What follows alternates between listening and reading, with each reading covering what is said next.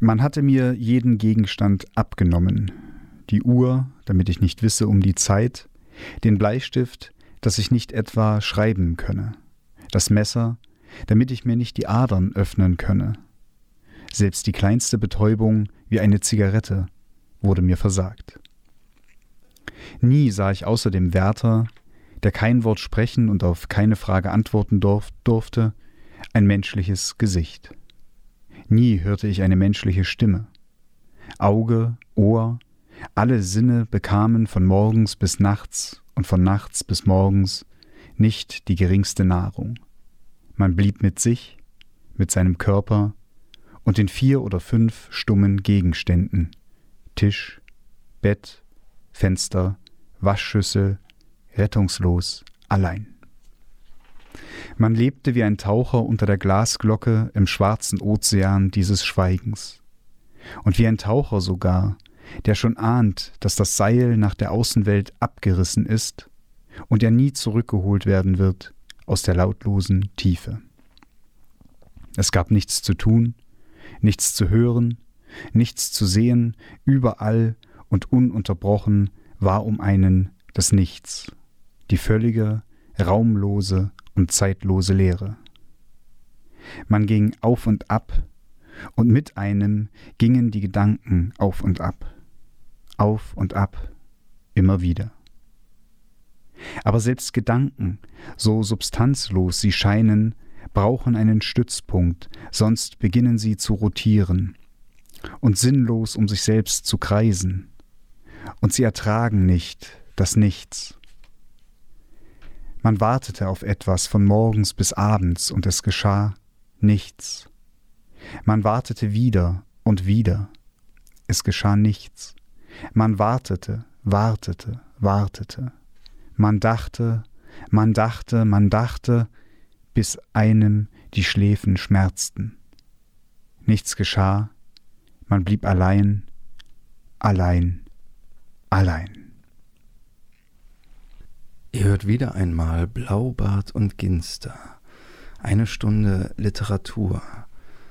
Heute geht es um die Schachnovelle von Stefan Zweig. Und aus dieser Novelle haben wir gerade einen Auszug gehört, gelesen vom Nachtportier des Grand Budapest Hotels, Mario Osterland.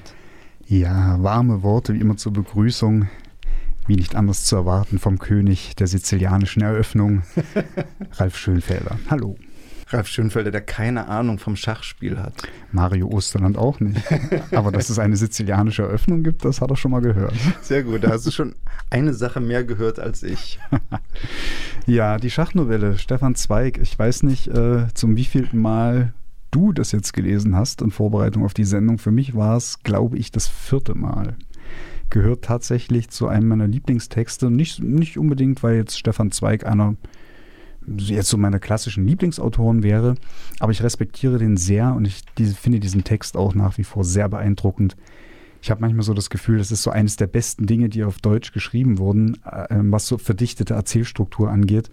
Und selten hat der Begriff Meisternovelle, den man so oft hört, glaube ich, so zugetroffen auf ein Buch wie auf die Schachnovelle.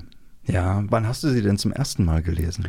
Das muss so 2004, 2005, 2006, also irgendwie so, weiß ich nicht, letztes Jahr Gymnasium, Zivildienst, Studienbeginn schon nicht mehr. Also irgendwie so in der Ende der Schulzeit, Zivildienstzeit muss das gewesen sein. Aber es war keine Schullektüre, es war außerschulische Lektüre. War außerschulische Lektüre, aber unser Deutschleistungskurs hatte noch so außerschulisch so einen kleinen Streberkreis etabliert und da haben wir natürlich auch... Und dessen Häuptling warst du, oder wie? Nö, nein. Also ich würde in der Rückschau sagen, dass das recht paritätisch lief irgendwie und lose organisiert war.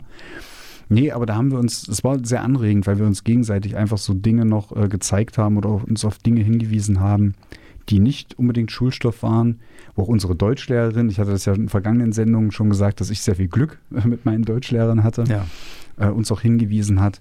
Und da hat Stefan Zweig, also schon als Begriff und als große Figur der deutschen Literatur, deutschsprachigen Literaturgeschichte, doch auch eine Rolle eingenommen. Und dann ist die Schachnovelle auch, das kann ich ja schon mal vorwegnehmen, auch einfach ein guter Einstieg in das Werk von Stefan Zweig. Und das hat mich sofort begeistert. Ja, also ich habe die Schachnovelle jetzt zum ersten Mal gelesen. Überhaupt hat meine Beschäftigung mit Stefan Zweig erst relativ spät eingesetzt. Ich kannte natürlich Stefan Zweig und wusste ungefähr, was er geschrieben hat, das schon. Aber so richtig interessiert hat er mich erst, als ich den Kinofilm Vor der Morgenröte gesehen habe, der vor ein paar Jahren rauskam. Ja, der ist toll, natürlich großartig. Ja. Ja. Also ich mag sowieso Filme über Künstlerinnen und Künstler sehr gern. Gut, manche gehen auch ziemlich daneben, das muss ich auch sagen. Also es gibt die von sehr unterschiedlicher Qualität. Diesen Sommer zum Beispiel gab es den Film über Alma Mahler und Oskar Kokoschka in den Kinos. Ich weiß nicht, ob du das mitbekommen hast. Nee, aber es gibt schon so einen missglückten Film über Alma Mahler, der heißt Die Windsbraut. Der ist aber so 20 Jahre alt oder so. Und dieser letzte Film, auf den ich mich eigentlich sehr gefreut habe, dann habe ich den Trailer gesehen und habe mich dabei schon so fremdgeschämt, dass ich nicht mehr in der Lage war, ins Kino zu gehen. Wie heißt der denn? Alma und Oskar, glaube ich. Ah. Ja. Es gibt so verschiedene Filme. Es gibt auch so, es passt ja auch grob in die Zeit, sage ich mal, von Stefan Zweig. Viele Filme, Biopics über diese Protagonisten der Wiener Moderne, sind misslungen. Ich weiß nicht, ob das irgendwie an den Figuren liegt oder dass man sich immer so überhebt an diesem das ist ja sehr so interessante Charaktere und da flimmert immer alles so erotisch und so und das muss man verfilmen und so und dann ist das irgendwie immer flach. Ja. Ich weiß auch nicht, also diese Charaktere, diese wahnsinnig komplexen Charaktere, die gewinnen nie an Tiefe oder selten. Das ist echt merkwürdig, ja. Ja, aber eine umso gelungenere Verfilmung ist, oder ein umso gelungener Film, es ist ja keine Verfilmung, ist Vor der Morgenröte. Maria Schrader hat den Film gemacht, Joseph Hader spielt darin Stefan Zweig. Anne Schwarz spielt seine zweite Frau Lotte, Barbara Sukowa seine erste Frau Friederike Zweig. Ein toller Film. Und wirklich diesen gelungen, Film zu sehen, also hat mich wirklich ergriffen und ich habe zum ersten Mal mich so richtig auseinandergesetzt mit Stefan Zweigs Gefühlsleben und seinen Positionen zu verschiedenen Dingen und habe da auch mich auch wiedererkannt in vielen Dingen. Das hat mich hat mich getroffen. Und dann habe ich eigentlich in der Nacht, nachdem ich den Film gesehen habe, eine Nacht lang über Stefan Zweig recherchiert und alles Mögliche versucht zu lesen. Und Biografien über ihn gelesen, aber eben die Schachnovelle noch nicht. Und zwar aus einem ganz dummen Grund, weil ich geglaubt habe, die Schachnovelle, ich verstehe überhaupt nichts von Schach. Wahrscheinlich verstehe ich dann die Feinheiten, erzählerische Feinheiten werden mir verborgen bleiben, weil ich das nicht begreife. Und das ist jetzt natürlich, nachdem ich sie gelesen habe, muss ich darüber lachen. Das ist natürlich völlig, völlig falsch. Man kann, glaube ich, dieses Buch sehr gut lesen, ohne Kenntnisse von Schach zu haben. Ja, das kann man auf jeden Fall. Und es gibt ja auch einen Grund, also unabhängig von der Schachnovelle, einen Grund, warum Stefan Zweig so ein Weltbestseller-Autor seiner Zeit schon war, also schon in den 20er Jahren. Und ich würde auch sagen, Longseller bis heute. Bevor wir in den Text gehen und unsere Eindrücke vom Lesen wiedergeben, haben wir uns dazu entschlossen, ein bisschen erstmal über die Biografie von Stefan Zweig zu sprechen. Denn die Schachnovelle ist ein außergewöhnliches Werk an einem außergewöhnlichen Punkt in seiner Biografie eines außergewöhnlichen Menschen. Und Ralf, du bist jetzt quasi ganz frisch im Thema, hast du gerade schon angedeutet. Vielleicht fängst du mal an und fasst so ein bisschen zusammen, was so biografisch relevant ist. Genau, wir machen es natürlich trotzdem kurz. Es gibt mehrere sehr gute Stefan Zweig-Biografien. Wer also mehr wissen will, findet da ganz leicht Material. Stefan Zweig wurde 1881 geboren. Sein Vater war ein böhmischer Textilfabrikant jüdischer Abstammung. Also auch Stefan Zweig ist Jude. 1901 erscheint dann schon sein erster Lyrikband. Er macht am Anfang Lyrikübersetzungen. Er übersetzt Verlaine, er übersetzt Baudelaire. Dann wird er Dramatiker. Ich sage das ganz schnell am Anfang, weil das sind eigentlich die Dinge, für die er später nicht unbedingt bekannt wird. Aber auch die Dramen, zumindest in ihrer Zeit, sind nicht unerfolgreich. Das Haus am Meer oder Jeremias, das sind Dramen, die immerhin am Wiener Burgtheater oder am Stadttheater in Zürich uraufgeführt werden. Und das war aber auch so sein Ziel, ne? Durchaus. Also als Schüler hat er das schon bewundert, wenn Autoren am Burgtheater gespielt werden. Und das war natürlich sozusagen auch durchaus das Prestige, was er sich verdienen wollte. Aber er hatte, glaube ich, ein ganz gesundes, also schon als junger Mann, ein ganz gesundes Selbstverständnis, was die Einschätzung der Qualität seiner Frühwerke angeht. Denn er war sprachlich ziemlich brillant. Also er hat zumindest als großbürgerlicher akademischer Herkunft irgendwie 3 oder 4 Sprachen auf jeden Fall fließend gesprochen. hat dementsprechend eben auch Verlaine und Baudelaire und diese großen französischen Symbolisten übersetzen können und wusste daher, dass seine eigene Lyrik an die nicht ranreicht, was aber durchaus so sein Maßstab war. Und dann gab es noch einen anderen, nämlich Hugo von Hofmannsthal, den er sehr bewundert hat, den jungen Hofmannsthal, dem er auch nachgeeifert hat und wusste, an den reiche ich nicht ran. Also ich weiß nicht, ob Stefan Zweig notwendigerweise ein guter Beurteiler seiner Schriften war. Er war auf jeden Fall ein sehr bescheidener Beurteiler, denn auch später gibt es immer wieder Äußerungen, selbst bei der Schachnovelle ist er sich unsicher über die Qualität und sagt dann sowas, ach, das ist eigentlich zu abstrakt. Genau, er hat gesagt, und zu abseitig das Thema. Also er war schon auch selbstkritisch und vielleicht auch manchmal überzogen selbstkritisch dann später. Naja, aber ich meine, wir kommen noch auf den Text zu sprechen, aber ich würde ja sagen, es ist genau das Gegenteil. Ja, das würde ich ziemlich konkret. Genau, deswegen meine ich. Also er war, glaube ich, auch manchmal dann kein so guter Beurteiler. Ja. Er war ja wahrscheinlich einfach auch ein unsicherer Autor. Der große Erfolg dann aber kommt mit Büchern, in denen er Menschen porträtiert und auch Biografien, die er verfasst. Also er porträtiert Dichter, Kollegen, Balzac, also Dichter, die er bewundert, Balzac, Charles Dickens, Dostoevsky etc. Auch immer so ein bisschen thematisch zusammengefasst, glaube ich. Ne? Also ja, genau. Hölderlin, Kleist, Nietzsche ist so ein Band, der immer ganz gern aufgelegt wird. Also er war auch schon ganz clever, wie er das so zusammenpacken konnte. Auf jeden Fall, ja. Und er schreibt eben auch Biografien, also Monographien, die nur einer Person gewidmet sind. Er schreibt also unter anderem eine Biografie über einen Herrn, den vielleicht heute nicht mehr so viele Leute kennen, Joseph Fouché, ich bin mir nicht ganz sicher, wie man ihn ausspricht. Also einen französischen Machtpolitiker, der unter verschiedenen Regierungen, unter Napoleon und später auch immer wieder zur Macht kommt. Oder eine Biografie über Marie Antoinette, später dann über Erasmus von Rotterdam, und das natürlich auch immer mit ein bisschen Bezug auf die jeweilige Zeit. Erasmus von Rotterdam ist dann während der Nazi-Zeit schon, da wird er sozusagen Rotterdam dargestellt als eben jemand, der sich nicht vereinnahmen lässt für eine Seite, sondern der den Mittelweg sucht. Ja. Deswegen dieser Essay auch unter diesen Porträts gerne als eine Art Selbstporträt auch gelesen wird. Ja. Genau. Ja. Ja, und vielleicht das auch heute noch sehr bekannte Buch und damals auch sehr erfolgreiche Buch, das in diesen Teil seines Werks gehört, ist ein Buch mit dem Titel Sternstunden der Menschheit, wo er also am Anfang 5, dann später werden es mehr, historische Miniaturen verfasst hat, über die Schlacht bei Waterloo zum Beispiel, über die Expedition zum Südpol, über Dostojewskis Begnadigung, der kommt dann auch drin vor. Ich glaube, jetzt, wo du das sagst, fällt mir gerade ein, so täuscht einen die Erinnerung. Ich glaube, ich habe doch Sternstunden der Menschheit zuerst gelesen, weil mir das mein Geschichtslehrer empfohlen hatte, in der Abi-Zeit so. Weiß ich nicht mehr genau, überdeckt sich alles so. Erinnerungen sind schwierige Kollegen. Das ist wahr. Das ist der eine Bereich, in dem Zweig großen Erfolg hat, und der andere Bereich sind seine Novellen. Ja. Er verfasst also schon relativ früh Novellen, einige Titel, Der Zwang, Brief einer Unbekannten, Amok, Angst. Und schon diese Titel, man muss gar nicht viel zum Inhalt sagen, schon diese Titel verraten einiges über seine Novellen. Sie befassen sich mit Obsession, oft einer Monomanie. Es geht also um Figuren, die von einem einzigen Gedanken oder einer Person, einem Rätsel besessen sind. Ja. Überhaupt auch ein scharfer psychologischer Beobachter gewesen, nicht so auf dem Level von Arthur Schnitzler, der ist das schon ein bisschen pathologischer angegangen, aber Zweig hat durchaus so diese psychischen Bruchstellen seiner Charaktere zu nutzen gewusst, um die Dynamiken in den Novellen hochzuhalten. So. Wahrscheinlich auch deswegen ist das eigentlich seine Paradedisziplin gewesen, sein ganzes Leben lang. Er war eigentlich nicht so der Romanschriftsteller. Ne? Er hat, glaube ich, nur einen Roman fertiggestellt. Naja, also doch tatsächlich Paradedisziplin, Meisternovelle. Ne? Novellenmeister, Meisternovelle. Ja.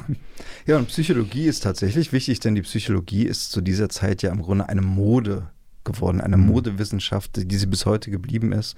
Und Stefan Zweig war auch mit Sigmund Freud befreundet. Genau. Er hat dann auch sogar später, glaube ich, auf seiner Beerdigung gesprochen. Genau, er hat die Beerdigungsrede gehalten, 1939 in London, denn da hat er ja schon im Exil gelebt. Ja. Bin mir gar nicht sicher, haben wir am Anfang überhaupt gesagt, in welcher Zeit wir uns befinden? Schon, oder? Ja, ich habe gesagt, 1881 geboren, jetzt bei den Novellen diese Erfolge, die kommen nach dem Ersten Weltkrieg. Okay.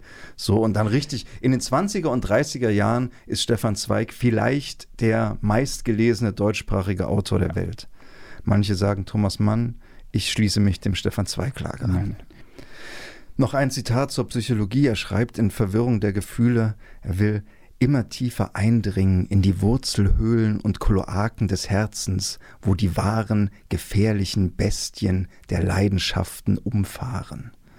Und das finde ich sehr interessant, weil da erinnert er mich ein bisschen an Dostoevsky als so ein zwiegespaltener Mensch. Einerseits der Mensch Stefan Zweig, der sich in der Tradition der Aufklärung begreift, der an die Kraft des Individuums glaubt, dass ein höchstes Ziel die Idee aller Ideen, die Idee der geistigen Freiheit verwirklichen will und seine Kraft in den Dienst der Gesellschaft steht und an so große gesellschaftliche Veränderungen zum Guten glaubt, die langsam sich vollziehen, aber doch, dass eigentlich alles sozusagen Stück für Stück besser wird. Aber als Autor interessiert er sich dann eben doch auch nicht für das aufklärerische Vernunftelement, sondern eben für die irrationalen Leidenschaften. Ja, sicher. Naja, und eigentlich auf dem Höhepunkt seines Erfolgs, er ist dann, wird 50 und da in den 30er Jahren passiert eben politisch viel, vielleicht muss man das kurz umreißend, 1932 wird Engelbert Dollfuß zum Kanzler gewählt in Österreich, der Österreich in einen eher autoritären Staat verwandeln will. Natürlich, die Nazis sind in Deutschland an die Macht gekommen. Stefan Zweig übrigens, seine Bücher gehören auch zu den Büchern, die bei der sogenannten Bücherverbrennung ins Feuer geworfen werden. Also die Stimmung wird ihm da schon klar gewesen sein. Und dann gibt es eben zu der Zeit in Österreich Kämpfe Auseinandersetzungen zwischen, sagen wir mal, dem rechtsextremen Lager, die Heimwehr gibt es da als so eine paramilitärische Gruppe und den Sozialisten auf der anderen Seite. Und nachdem es wieder zu Kämpfen zwischen der Heimwehr und den Sozialisten gekommen ist, wird Stefan Zweigs Haus durchsucht 1934, weil man vermutet, er könnte Waffen gelagert haben. Er, der weltberühmte Pazifist, soll Waffen gelagert haben. Und Stefan Zweig empfindet das als einen solchen Schock, dass er ziemlich unmittelbar Österreich verlässt und nach London geht.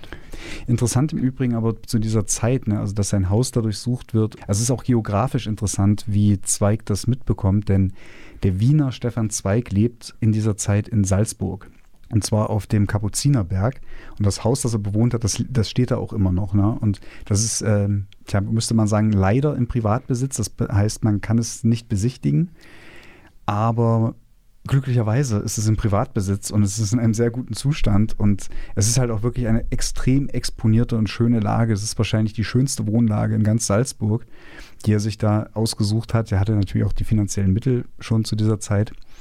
Und es heißt halt immer, dass wenn Zweig auf dem Kapuzinerberg gesessen hat in Salzburg, er quasi bei klarem Wetter rüber auf den Obersalzberg gucken konnte und sehen konnte. Okay. Also, im übertragenen Sinne. Dieser Gipfel ist schon so dann in Sichtweite. Und das quasi auf der anderen Seite des Gebirges eben die Schatten und die Wolken eben aufgezogen sind. Dass er das schon in unmittelbarer Nähe, diese Bedrohungslage tatsächlich wahrgenommen hat. Also auch geografisch, dass es tatsächlich eine Rolle gespielt hat. Wow. Ja, also Stefan Zweig verbringt dann die nächsten Jahre im Ausland oder er verbringt den Rest seines Lebens sozusagen im Ausland. Er kehrt nicht nach Österreich zurück. Nach dem Anschluss Österreichs an Deutschland erhält er die britische Staatsbürgerschaft. Das ist sehr wichtig. Ja. Er reist nach New York, nach Brasilien, nach Argentinien, nach Uruguay und als, wir haben es vorhin gesagt, meistgelesener deutschsprachiger Schriftsteller wird er überall mit großer Wertschätzung empfangen und das ist wichtig, glaube ich, zu betonen. Er nutzt seinen Einfluss, den er hat, um Menschen, die vor den Nazis fliehen wollen, Aufenthaltsgenehmigungen zu verschaffen. Es gibt zum Beispiel die Geschichte, dass er in Argentinien ist, in Buenos Aires und man will ihm eine große Auszeichnung verleihen und er lehnt die Auszeichnung ab und bittet stattdessen den argentinischen Außenminister um Visa für 3 deutsche Flüchtlinge. Genau, das ist auch in diesem Film Vor der Morgenröte ist dieser Kontext auch ganz gut dargestellt. Das ist nämlich der PEN-Kongress gewesen, der damals in Buenos Aires stattgefunden hat, eben unter dieser schwierigen Situation, dass sich wahnsinnig viele deutschsprachige Exilschriftsteller dort befunden haben, die sozusagen durch den Strukturen des Pens zwar einen gewissen Schutz genossen haben, die aber nicht einfach, auch dadurch nicht selbstverständlich auf politisches Asyl hoffen konnten in der Welt. Und da war, auch das zeigt der Film in einer anderen Episode dann ganz gut, da war Stefan Zweig einfach so eine Art von Schnittstelle, was ihm auch mehr und mehr zugesetzt hat. Denn er hat in erster Linie, er ist eigentlich kaum noch zum Schreiben gekommen, sondern hat Bettelbriefe in die ganze Welt geschickt für Freunde.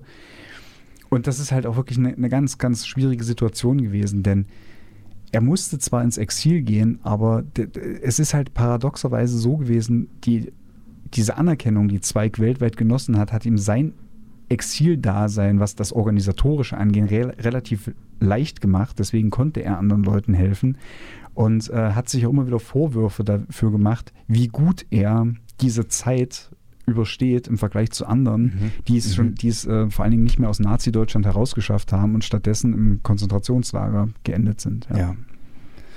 Ja, und er lässt sich dann auch nieder in Brasilien, zusammen mit seiner zweiten Ehefrau. Schreibt ein umstrittenes Buch? Ja, über Brasilien, ganz recht, genau. Er lebt in Petropolis, das ist in der Nähe von Rio de Janeiro, und dort schreibt er auch die Schachnovelle. Und 1942 geschieht etwas, von dem doch die Welt überrascht wird. Stefan Zweig begeht gemeinsam mit seiner zweiten Ehefrau Suizid. Sie nehmen eine Überdosis Veronal und legen sich gemeinsam ins Bett und sterben. Und es wurde viel darüber gerätselt, auch was die Gründe sind. Manche Schriftstellerkollegen haben auch mit einem gewissen Unverständnis darauf reagiert. Ich will vielleicht nur noch, das will ich gar nicht so beurteilen, das würde vielleicht auch zu weit führen, aber ich würde gerne noch kurz was dazu sagen, dass Stefan Zweig auch einen Abschiedsbrief hinterlassen hat, der sehr kurz ist, sehr schön ist, und den letzten Abschnitt will ich kurz daraus noch lesen. Da steht: Ich grüße alle meine Freunde. Mögen sie die Morgenröte noch sehen nach der langen Nacht. Ich, allzu ungeduldiger, gehe ihnen voraus. Es ist sehr berühmt geworden, das Ende dieses Abschiedsbriefes. Das war zwar der letzte Brief, aber nicht der einzige Brief, den er in den letzten Tagen in Petropolis geschrieben hat. Er hat sich schon noch von ein paar Leuten verabschiedet und er hat vor allen Dingen sein letztes Manuskript, sein letztes vollendetes noch in die Welt geschickt, nämlich die Schachnovelle. Das hatte er noch beendet, allerdings nicht mehr überarbeitet. Da gibt es auch eine Notiz von Zweig an seinen Verleger, dass bitte die Fehler geglättet werden sollen, was dazu geführt hat, dass sehr lange Zeit verschiedene Versionen der Schachnovelle kursiert sind und man aber eigentlich dazu übergegangen ist, wieder die ursprüngliche Fassung zu drucken und zu verbreiten. Also das war so in den 50er, 60er Jahren waren immer mal dann so sehr stark korrigierte Fassungen im Umlauf, aber da ist man übereingekommen, dass das einfach zu stark dann verfälscht wurde von einem Lektor. Also man kann das alles mit Namen belegen, die fallen mir jetzt aber nicht ein. Jedenfalls das, was wir heutzutage wieder zu lesen kriegen, ist die ursprüngliche Fassung. Und das will ich deshalb mal betonen, weil das interessant ist. Also ich kenne wenige Schriftsteller, die quasi eine Erstfassung in so einer Qualität abliefern. Ja. Also selbst die größten der Großen haben 4, 5, 6 Mal überarbeitet. Und für einen One-Take, also alle Achtung, Herr Zweig.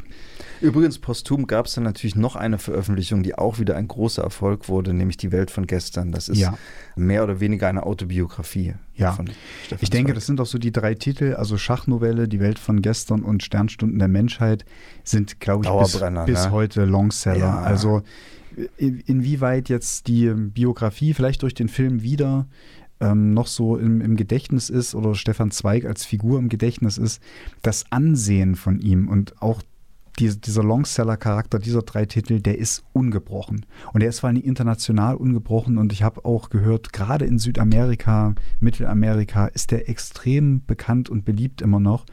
Und das hat ja auch dann dazu geführt, dass irgendwann mal in Nordamerika er mal wieder bekannt geworden ist oder ins Gedächtnis gerufen wurde und einem Herrn namens Wes Anderson in die Hände gefallen ist. Und er also ein paar seiner Romane, die sich also vor allen Dingen mit der alten Wiener Zeit auseinandersetzen und mit dieser alten KUK-Zeit auseinandersetzen, ihn dazu inspiriert haben, Grand Budapest Hotel seinen besten Film zu machen. Das dein Lieblingsfilm ist, oder? Es ist einer meiner Feel-Good-Filme auf jeden Fall. Kann ich mir immer wieder anschauen, wenn ich gerade mal mal weg muss, gedanklich, ja. Auf jeden Fall. Mario, worum geht's denn nun bei der Schachnovelle? Ja, erzähl das doch mal. Worum geht's? Das brennende Geheimnis, das wir bisher gehütet haben. Ja. Wir befinden uns auf einem Passagierdampfer. Damals gab es noch die luxuriöse Linienschifffahrt. Der Passagierdampfer fährt von New York nach Buenos Aires und an Bord befindet sich ein Ich-Erzähler, der mit Frau und einem Freund wohl eher, naja, vielleicht langweiligen Tagen auf See entgegen sieht. Dem aber beim Boarding, nennt man das Boarding wahrscheinlich, ne, auffällt, dass wohl irgendein Prominenter sich an Bord befinden muss, denn es bildet sich eine Traube von Presse, Zeitungsleuten, Journalisten, Radioleuten. Es werden Interviews geführt und es stellt sich sehr schnell heraus, dass dieser Mann Mirko Czentovic ist. Und das ist der amtierende Schachweltmeister, Schachgroßmeister und naja, der Ich-Erzähler hat sofort Interesse daran, ihn kennenzulernen, aber wie soll das angestellt werden?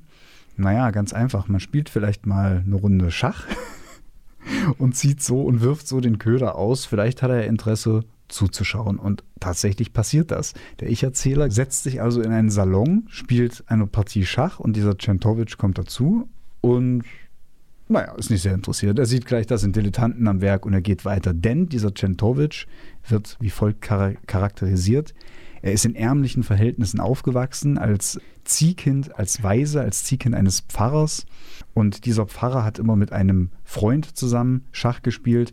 Und der kleine Czentovic hat halt immer zugeschaut, galt als ungebildet, als eher dümmlich, als einfältig. Ja, es wird über ihn gesagt, seine Unbildung war auf allen Gebieten gleich universell. Ja, das ist das sehr schön. Das extrem vernichtendes Urteil. Ja. Der Erzähler nennt ihn maulfaul, dumpf und breitstirnig. Genau. Aber es fügt sich für den kleinen Czentovic, denn der Pfarrer wird mal mitten im Spiel weggerufen zu einem Sterbenden, der die letzte Ölung braucht. Und dann sagt der Freund des Fahrers so mehr so aus Jux, so willst du nicht zu Ende spielen? Und der Czentovic guckt auf das Feld und macht, glaube ich, noch einen Zug oder weiß ich jetzt gar nicht genau, und sagt dann jedenfalls gleich Schachmatt. So. Und dann ist ja Donnerwetter. Na, und dieser kleine Czentovic wird dann sozusagen zu einem Schachwunderkind.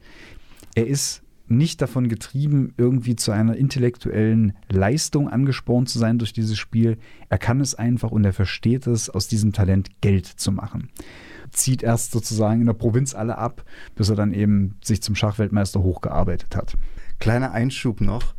Er bekommt auch eine Ausbildung im Schachspiel. Das fand ich auch sehr interessant, dass das möglich ist. Stimmt, denn genau. Der Pfarrer schafft ihn in den lokalen Schachclub. Und als er dort auch alle besiegt, findet sich dann ein Gönner, der ihm also eine Ausbildung finanziert. Und da ist mir zum ersten Mal, habe ich mir was angestrichen, was ganz oft in dieser Novelle vorkommt, nämlich wunderschöne, alte und heute kaum noch gebrauchte Worte, über die ich mich sehr gefreut habe. Es sind oft, ehrlich gesagt, Fremdworte und normalerweise bin ich etwas skeptisch in der Literatur beim Fremdwortgebrauch, aber diese klingen so schön. Zum Beispiel sagte eben über diesen Schachclub eine Gruppe engagierter Schachspieler.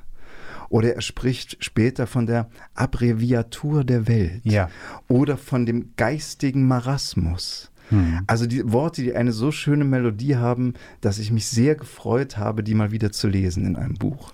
Allerdings benutzt Zweig diese Worte nicht aufgesetzt, sondern das war damals noch natürlicher Jargon in zumindest gebildeten Kreisen. Ne? Genau, also das kann man sowieso sagen, die Sprache von Zweig, er spricht sehr eloquent und eigentlich auch alle Figuren sprechen sehr eloquent. Ich war nämlich gespannt, du hast es ja schon gesagt, der Mirko Czentovic wird als so ein eher dümmlicher Charakter dargestellt und ich war gespannt, wenn er jetzt zum ersten Mal was sagt, wie wird der klingen? Aber der drückt sich einfach, aber schon auch, der drückt sich nicht dumm aus oder so. Ja, das stimmt. Vielleicht, er hat ja aber auch genug Zeit, darüber nachzudenken, denn er spricht kaum. Ja, genau. Das ist auch ein Charakteristikum von ihm. Und vor allen Dingen spricht er kaum, wenn so bürgerlich-akademisch gebildete Menschen anwesend sind. Ja. Denn diese etwas tumbe Herkunft sozusagen, die ist ihm klar und er meidet auch, an diesen anderen Kreis irgendwie anzudocken. Deswegen ist es dann auch ein Witz in den Schachkreisen, als ein Buch unter seinem Namen erscheint. Ne? Und alle wissen, er hat im Grunde aus Habgier seinen Namen hergegeben, damit ein anderer ein Schachbuch in seinem Namen schreibt. Genau. Ne? Nun gut, also der Czentovic zeigt sich erstmal wenig beeindruckt und so, aber dieses Schachspiel hat nicht nur ihn auf den Plan gerufen, sondern auch einen schottischen Tiefbauingenieur namens McConnor. Wie könnte es anders sein? Dieser McConnor weiß nicht, wer Czentovic ist. Der Ich-Erzähler weist ihn erst darauf hin, dass es ein berühmter Schachweltmeister ist. Und da ist dieser McConnor gleich angefixt, denn der ist ähnlich wie Czentovic. Er hat ein so extremes Ego, dass er glaubt, sich mit der ganzen Welt messen zu können. 2 Zitate noch aus dem Buch. Das eine zu dieser Besessenheit von einer Sache, die ja ohnehin für die Novellen von Stefan Zweig immer wieder eine Rolle spielt. Der Ich-Erzähler sagt an einer Stelle: Alle Arten von monomanischen, in eine einzige Idee verschossenen Menschen haben mich zeitlebens angereizt. Denn je mehr sich einer begrenzt, umso mehr ist der andererseits dem Unendlichen nahe. Hm. Das hat mir natürlich als altem Mystiker wieder sehr gut gefallen, diese Stelle. Und dann der McConnor, diese Egomanie, die ja auch der Czentovic hat. Ne? Das wird auch an einer Stelle gesagt, seit er die Schachweltmeisterschaft gewonnen hat, denkt er, er sei der bedeutendste Mensch der Welt. Ja, ja. Das ist schön. Und McConnor, auf den trifft es auch zu. Und der wird so charakterisiert. Es heißt, er gehört zu jener Sorte selbstbesessener Erfolgsmenschen, die auch im belanglosesten Spiel eine Niederlage schon als Herabsetzung ihres Persönlichkeitsbewusstseins empfinden. Genau, ja. Das wunderbar. Hatte ich mir auch gerade hier nochmal angestrichen. Und ja, also das ist wirklich irre. Aber, also der ist erstmal genauso negativ charakterisiert und dargestellt wie der Czentovic auch. Aber jetzt passiert etwas Interessantes. Der McConnor rennt dem Czentovic, der ja offensichtlich verschlossen war, hinterher, lässt sich nicht abbringen. Und wie er zum Ich-Erzähler zurückkehrt, sagt er, naja, doch, der Czentovic ist bereit, gegen uns zu spielen, aber eben gegen ein Honorar von $250. Und das war er natürlich bereit zu zahlen, weil er ist ja reich. Er ist ja reich und das ist ihm die Sache wert. Und der Ich-Erzähler, und das ist das eigentlich Interessante, worauf ich hinaus will, denkt sich erst, ist der denn bekloppt, so viel Geld zu bezahlen? Dann da dachte er sich, andererseits wird mich dieser Umstand ja dazu führen, wie er sagt, die Bekanntschaft mit meinem Kuriosum zu vermitteln. Ja. Denn er ist ja schon von Anfang an, wie er das mit dem Presserummel mitbekommen hat, auch fasziniert davon, diesen Schachweltmeister kennenzulernen. Und das ist ein interessanter erzählerischer Trick, wie ich finde, denn nur so, also so wird dieser Erzähler zum Nutznießer zweier als eher unsympathisch charakterisierten Figuren und bekommt natürlich auch nur so etwas zu erzählen. Na? Also das ist mir so aufgefallen beim Wiederlesen, dachte ich mir schon, Herr Zweig, clever. Überhaupt ist die Struktur sehr clever. Ne? Also wir haben in dieser Rahmenhandlung 2 Binnenhandlungen. Die eine Binnenhandlung haben wir vorhin schon erzählt. Das ist sozusagen die kleine, kurze Lebensgeschichte von Mirko Czentovic. Eine zweite kommt dann noch. Aber erstmal der Reihe nach, Mario, erzähl mal weiter. Das Match ist also für den nächsten Tag anberaumt. Czentovic erscheint und sagt, bedauerlicherweise gibt es nur ein Schachbrett an Bord, also können wir keine Simultanpartien spielen. Das heißt, Sie alle spielen als Pulk gegen mich. Ja. Und die Zugzeit sind 10 Minuten, das macht er immer so. Er geht dann auch ans andere Ende des Raums damit sie sich in Ruhe besprechen können. Er hat auch gar kein Interesse an ihnen. Ne? Total irre, ja. Er redet kein Wort mehr als nötig. Ja. Er eröffnet und setzt sich dann in die andere Ecke und dieser Pulk von Herren steht dann 10 Minuten über dem Brett und grübelt. Und wenn sie ihn dann mit einem Glöckchen wieder herbeirufen, dann setzt er sich nicht mal hin, sondern er spielt immer, so wird es auch wörtlich beschrieben, von oben herab. Genau. Schaut er auf das Brett, macht einen Zug, geht wieder weg. So. Und es ist natürlich klar, die verlieren. Und er sagt auch nichts, ne? Es ist kein tröstendes oder aufmunterndes Wort. Er wird als ein Schachautomat bezeichnet. Genau. Ja. Die Herren verlieren, der Czentovic streicht seine $250 ein und McConnor ist der Erste, der die Stille durchbricht und schreit Revanche. So. Ein zweites Spiel beginnt, die Revanche ist am Laufen und sie läuft natürlich ähnlich schlecht wie das erste Spiel. Es kommt zu einer gewissen Situation, die sehr verlockend ist. McConnor will diesen Zug schon machen. Da wird er von einem Fremden aus dem Nichts am Arm ergriffen und der flüstert ganz hastig und sehr schneidend, flüstert er, um Gottes Willen nicht. Um Himmels Willen, tun Sie das nicht. Und alle schauen auf und dann, oh Gott, wer ist das? Hier mischt sich jetzt auf einmal jemand in dieses Schachspiel ein, der bis dahin gar nicht bemerkt wurde. Der Unbekannte mischt sich in diese Partie ein, dieser Pulk der Herren lässt es geschehen und erzwingt quasi den Czentovic, den amtierenden Schachweltmeister, der seit Monaten ungeschlagen ist, immerhin noch zu einem Remis. Und das Faszinierende ist, er weiß das mehrere Züge vorher. Er kann also offensichtlich 8, 9 Züge im Voraus berechnen, weiß immer, was der Czentovic als nächstes macht und sagt schon mehrere Züge vorher zu den anderen, wir können noch ein Remis rausholen.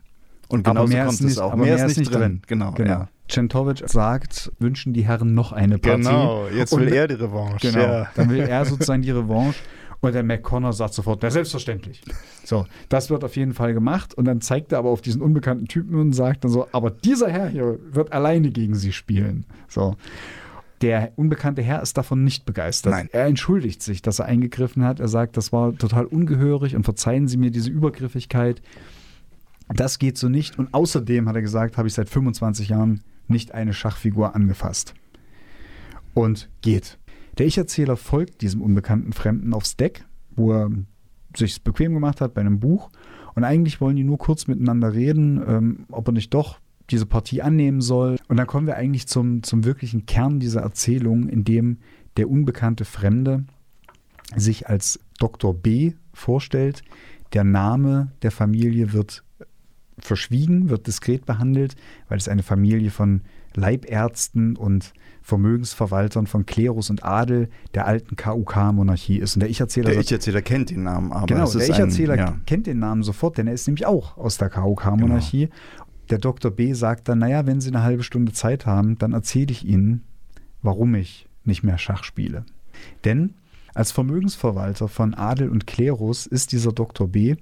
mit Okkupation Österreichs von den Nazis verhaftet worden, von der Gestapo. Er ist aber nicht ins KZ verschleppt worden, sondern ins Hotel Metropol, wo er ein Einzelzimmer, das ist also ein Luxushotel, das es in Wien tatsächlich gegeben hat und das auch tatsächlich Gestapo-Zentrale war, wird dort in ein Einzelzimmer verfrachtet und ihm wird quasi in einer Isolationshaft, die zu einer Isolationsfolter sich steigert, dazu gezwungen oder soll dazu gezwungen werden, die Vermögensverhältnisse der Klöster in Österreich preiszugeben. Der Dr. B. weigert sich. Zumindest bis zum 4. Monat ist er noch relativ stabil, aber dann bröckelt die ganze Sache so ein bisschen. Ich hatte am Anfang diese Textpassage ausgewählt, die ich als eine der beeindruckendsten finde. Er schildert sehr genau, wie diese Isolationsfolter ihn also immer mehr zermürbt.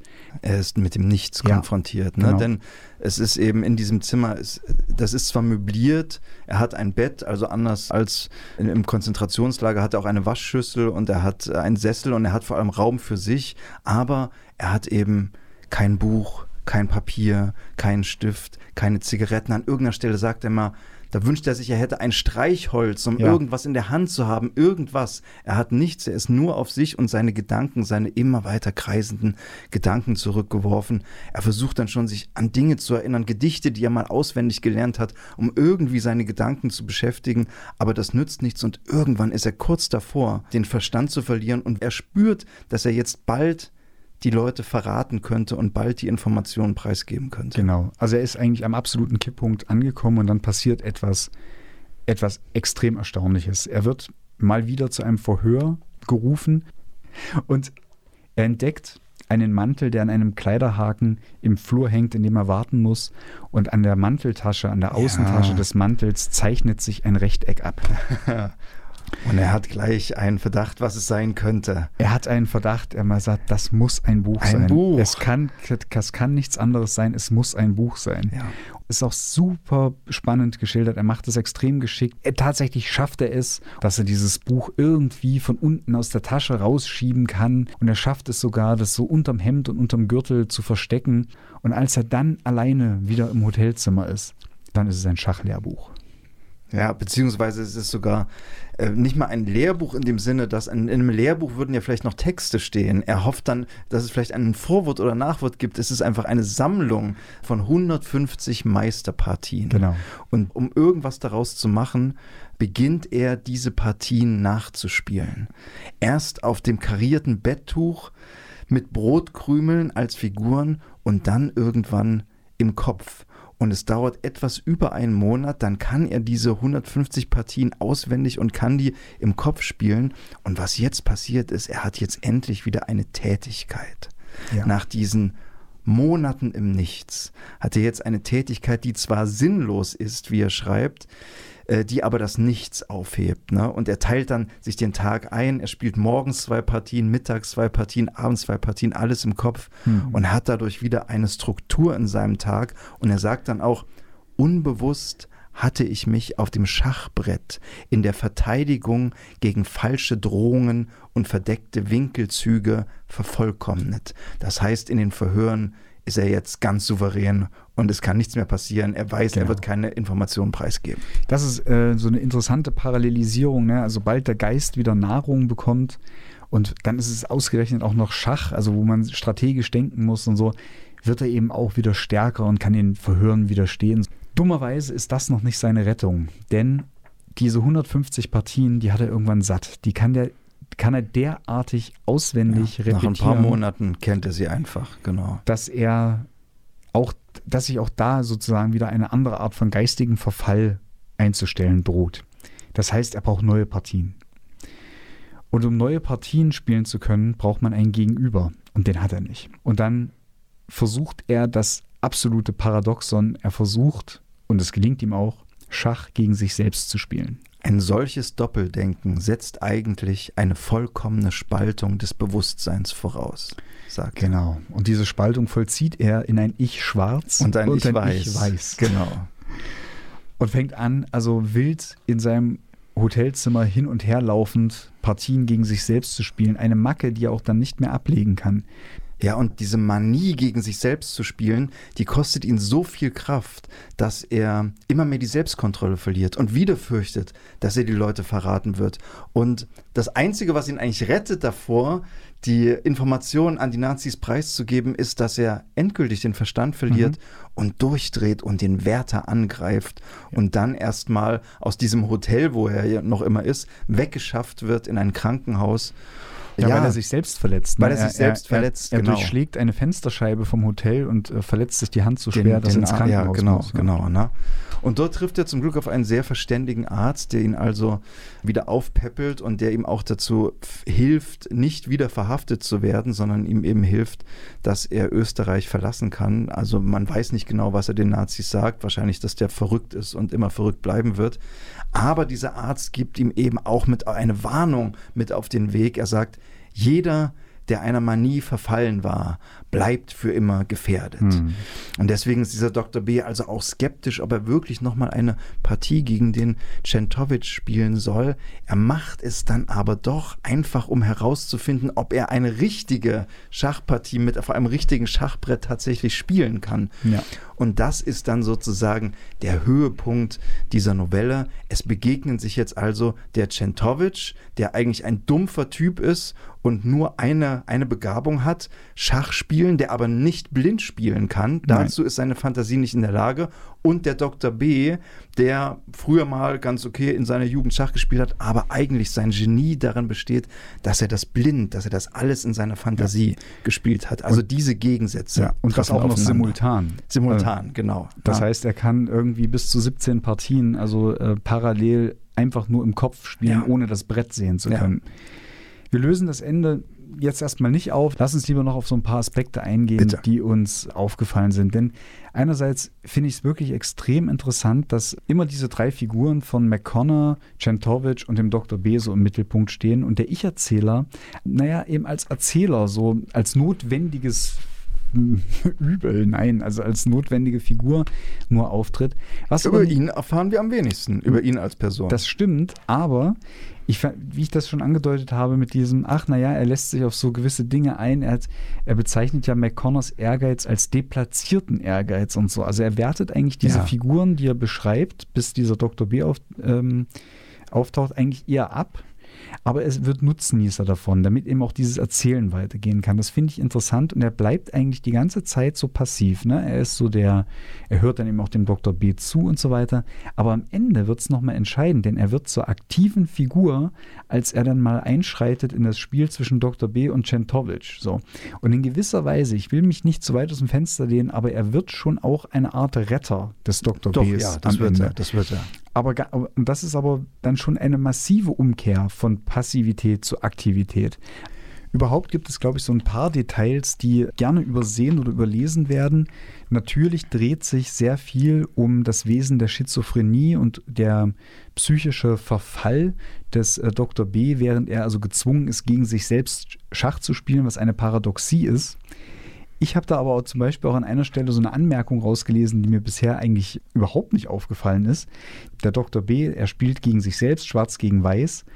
Bilden nun schwarz und weiß ein und dieselbe Person, so ergebe sich der widersinnige Zustand, dass ein und dasselbe Gehirn gleichzeitig etwas wissen und doch nicht wissen sollte. Und da habe ich mir an die Seite geschrieben, Schrödingers Katze oder Quantenphysik oder so.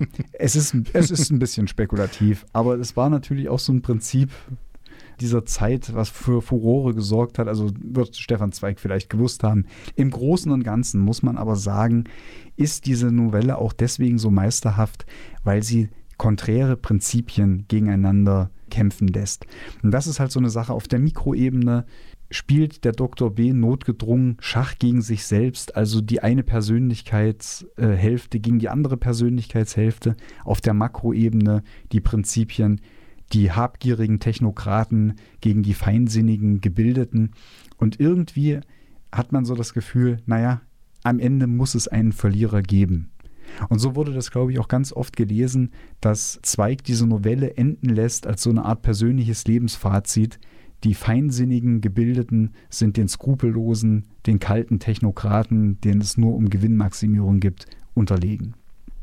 Es ist wirklich eine faszinierende Novelle, die von dieser Lebensneugier, die Stefan Zweig mit seinem Ich-Erzähler teilt, ausgeht und uns Einblick gewährt in das Leben und in die Seelenvorgänge ganz verschiedener Figuren.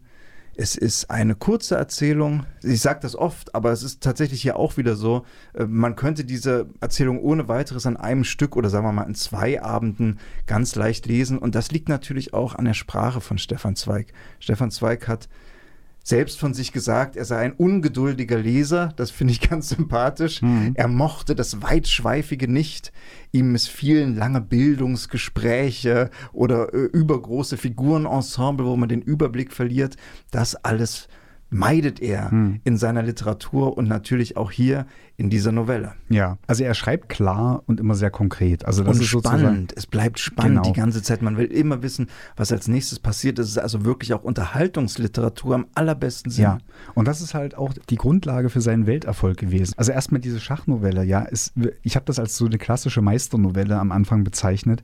Das ist auch nicht nur so dahergesagt, denn es ist dieser Aufbau, ne? Wir haben eine Rahmenhandlung, wir haben Binnenerzählungen, es gibt eine ungehörige Begebenheit, so in Anführungsstrichen, ne? wie das Goethe so. Ja. Ne? Diese klassische goethische Novellendefinition, die bedient Zweig natürlich. Ne? Also ich sage natürlich, weil es nicht von ungefähr ist, weil es tatsächlich auch die Traditionslinie ist, in der Zweig sich sieht. Er ist ein klassisch realistischer Erzähler. Also er ist kein Avantgardist. Ne? Also in der Zeit, in der er seinen großen Erfolg hat, da kommen Dada, Expressionismus, Surrealismus. Ja? Da fangen diese ganzen Avantgarde-Strömungen an.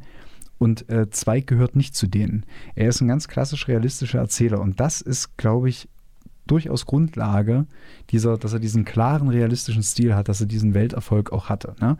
Also, und das macht ihn auch bis heute extrem leserfreundlich. Ja? Also große, niveauvolle Literatur, die man sehr niederschwellig sich erlesen kann. Das hast du sehr schön auf den Punkt gebracht, das ist wahr.